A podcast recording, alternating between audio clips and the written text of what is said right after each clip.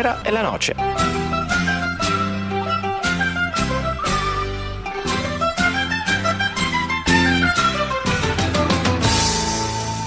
Buonasera e ben ritrovati con un'altra nuova ed entusiasmante puntata di Tenera è la Noce. Io e il Purito puntuale vi do il benvenuto dagli studi di Samba Radio. Come ogni settimana il Loco ci accompagna fedele in regia. Prima di cominciare questo nuovo racconto vi invito ad unirvi alla nostra piccola famiglia sul canale Telegram in modo tale da potervi scaricare i podcast di tutte le nostre storie interessanti, storie di vita vissuta, ma soprattutto storie di sport, come lo intendiamo noi. Anche oggi partiamo da un anno, il 1956. Il campionato di Serie B 1955-1956 è un campionato scosso dalle vicende estive del precedente anno. Udinese e Catania infatti vengono retrocesse nel cadetto per due scandali legati a episodi di corruzione. Le due compagini avevano infatti impiegato dei soldi per truccare delle gare del precedente campionato. Il Brescia si mangiò le mani perché aveva fatto spese pazze per cercare di rafforzare la rosa e vincere il campionato, ma con la discesa delle due squadre dalla Serie A l'impresa si prospettava molto più complicata. Alla fine del torneo, Livorno e Salernitana sono condannate alla retrocessione, permettendo così al Marzotto Valdagno di salvarsi, e mentre Elvis Presley incide Heartbreak Hotel, ad ottenere la promozione in Serie A sono Udinese e Palermo. Well, since my baby left me, well, I found a new place to dwell. Well, it's down at the end of Lonely Street, that Heartbreak Hotel where I'll be just so lonely, baby. Well, I'm so lonely, I'll be just so lonely, I could die. Oh, although it's always crowded, you still can find some room for broken-hearted lovers to cry. It's so lonely, baby, well, they're so lonely, they'll be so lonely they could die. Heartbreak Hotel, che abbiamo appena ascoltato, è una delle canzoni più note del re del rock and roll. Il pezzo è ispirato ad una tragedia avvenuta un anno prima dell'incisione, quando un ragazzo si è suicidato lasciando un biglietto con scritto I walk a lonely street. 1956 è un anno di grande innovazione con la costituzione della Société Nationale de Chemin de Fer Tunisienne, che controlla le ferrovie tunisine, e con la posa del cavo di 39 miglie nautiche della Bell System, che mette in comunicazione Nord America e Europa, ma allo stesso tempo, per l'Italia, è anche un anno piuttosto tragico. In pieno Oceano Atlantico infatti affonda il transatlantico Andrea Doria, mietendo 48 vittime. In Belgio invece avviene la tragedia di Marcinelle, nella quale muoiono ben 138 minatori italiani. Passando infine a temi più leggeri, tra il gossip e lo spettacolo sono da ricordare il terzo matrimonio di Marilyn Monroe, il matrimonio tra Grace Kelly e il principe di Monaco e l'Oscar ad Anna Magnani per la rosa tatuata.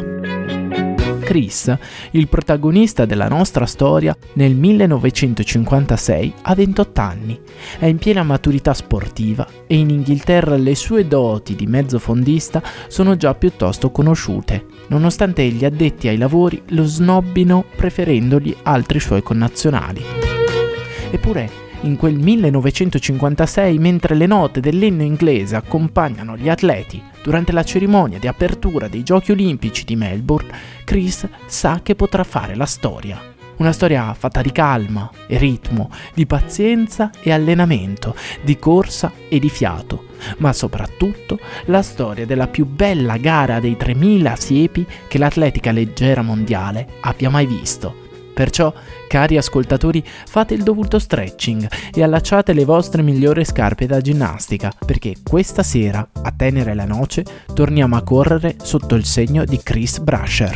2291991, un giorno come tanti ma non certo per qualcuno. Qualcuno che da giorni, mesi, anni sta lottando contro chi di questo stato una gabbia sta facendo, reprimendo. Attento, ascolta, dico reprimendo chi da solo denuncia e combatte, si fa niente e sa bene che significa emarginazione. Esattamente quanto costa amare un centro sociale o vicina 99.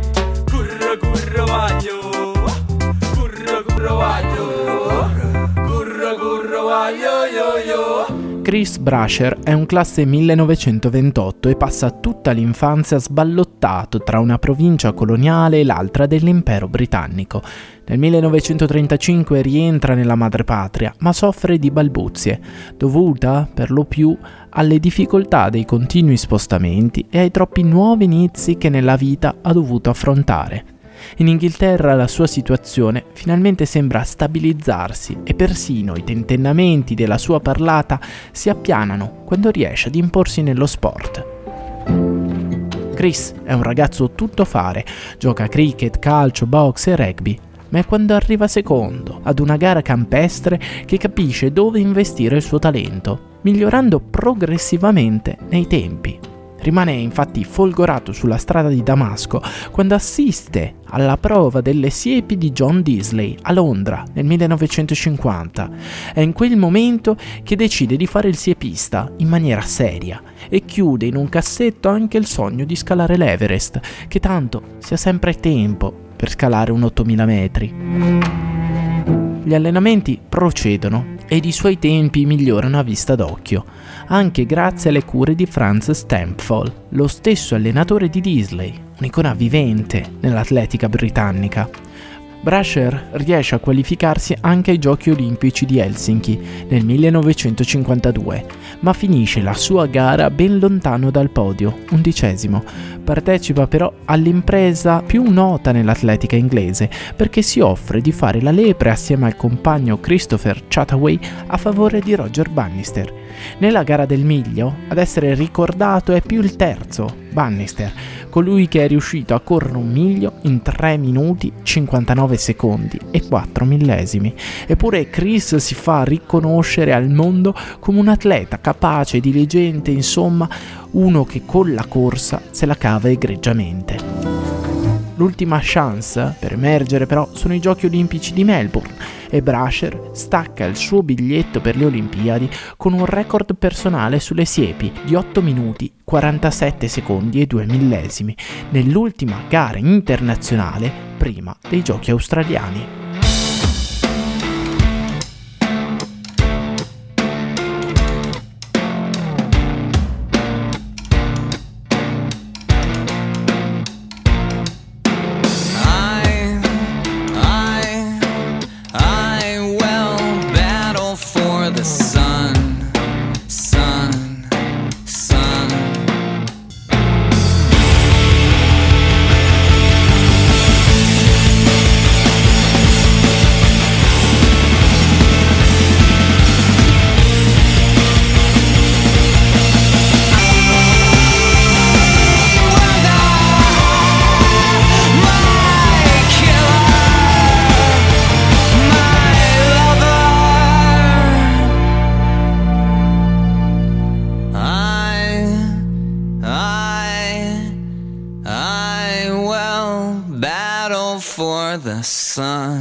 All I could do was just run as fast and as hard as I could. It got painful towards the end. The tape almost seemed to recede as I approached it, but I just managed to finish. As Roger Bannister crossed the finish line, his winning time was announced. 3 minutes, 59.4 seconds. Though amid the cheers, no one heard or much cared what came after the 3. Queste le dichiarazioni di Sir Roger Bannister nel 60° anniversario del suo record sul miglio.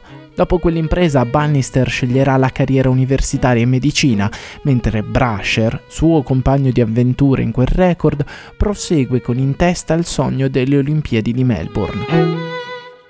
Tiene talmente tanto all'obiettivo che dopo la qualificazione Chris raggiunge l'Australia con 2 mesi di anticipo dall'avvio dei giochi.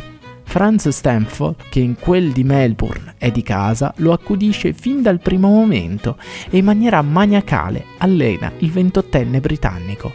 Allena Brasher soprattutto nel riposarsi. Con grande esperienza Stampfl capisce che finora Chris si è allenato pure troppo, senza dare ai suoi muscoli la giusta tregua a svilupparsi o comunque per funzionare al massimo delle loro potenzialità. Brasher a sua volta in questi particolari allenamenti ci mette del suo e vuole avere il controllo maniacale su tutto, tanto da farsi progettare addirittura delle lenti a contatto particolari in caso piovesse durante le gare olimpiche. Niente pioggia, sopra le finali dei 3000 siepi. Brasher ci arriva con un 8 minuti e 53 secondi e 8 millesimi, un tempo molto lontano dal suo meglio. Le altre corsie sono occupate dai connazionali Shirley e Disley, dall'ungherese Sandor Rozsnyi, che ha eliminato il campione uscente nella prima batteria ed è detentore del record mondiale, dal russo Semyon Rzhishchin e infine il tedesco Heinz Laufer e il norvegese Ernst Larsen, tutti con tempi ben migliori di Brasher, che appare praticamente spacciato. Sono all'osso, disperato, ero innamorato di me, vicino allo stereo e alzo. Sono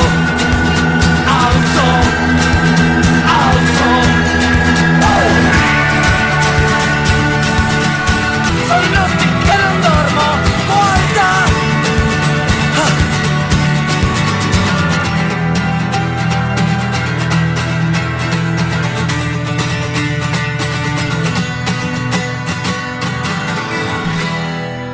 Pronti? Partenza? Via! Larsen scatta in avanti come un capriolo e al primo giro ha già parecchi metri di vantaggio sul gruppo.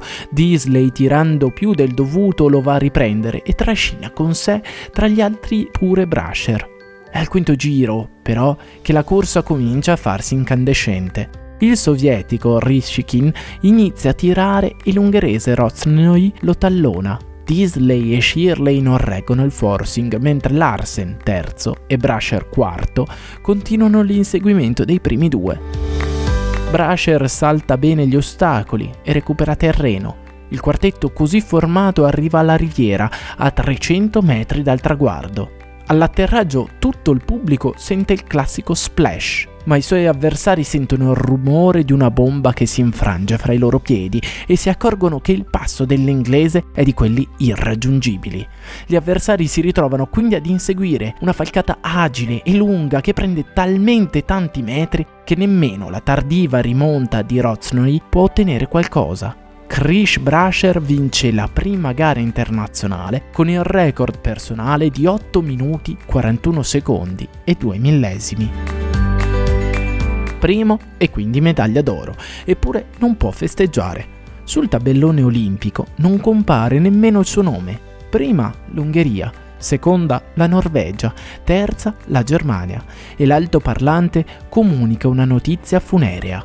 Brasher squalificato, colpevole di aver spintonato Larsen al momento del sorpasso. È in questo momento che succede un qualche cosa di inaspettato. Piccola e breve riunione tra i corridori andati a podio, che chiedono tutti e tre di essere ascoltati dalla giuria. Larsen comunica di non essere stato danneggiato, Laufer si rifiuta di ritirare la medaglia di bronzo. Infine Rozsnyi chiede che l'oro venga assegnato a Brasher. 3 lunghissime ore dopo, l'inglese è finalmente medaglia d'oro. Ecco, se volete sapere che gusto ha il fair play, potrete trovare la ricetta sotto la voce finale dei 3000 metri siepi a Melbourne. E Brasher che fine ha fatto dopo quella medaglia? L'anno successivo si ritira e scova in fondo al cassetto quel sogno che aveva da ragazzino. Così lo ritroviamo finalmente sulla vetta dell'Everest.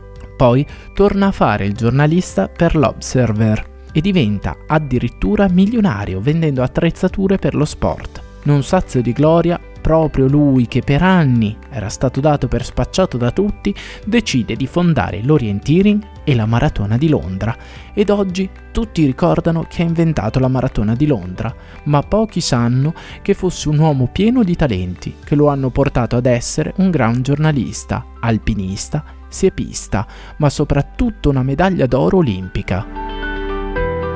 Il nostro tempo volge così al termine.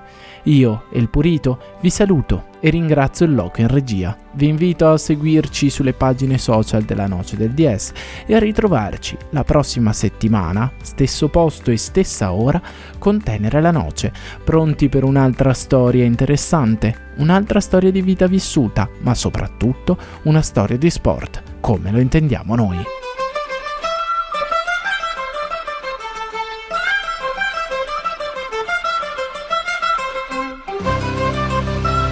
Tenera è la Noce.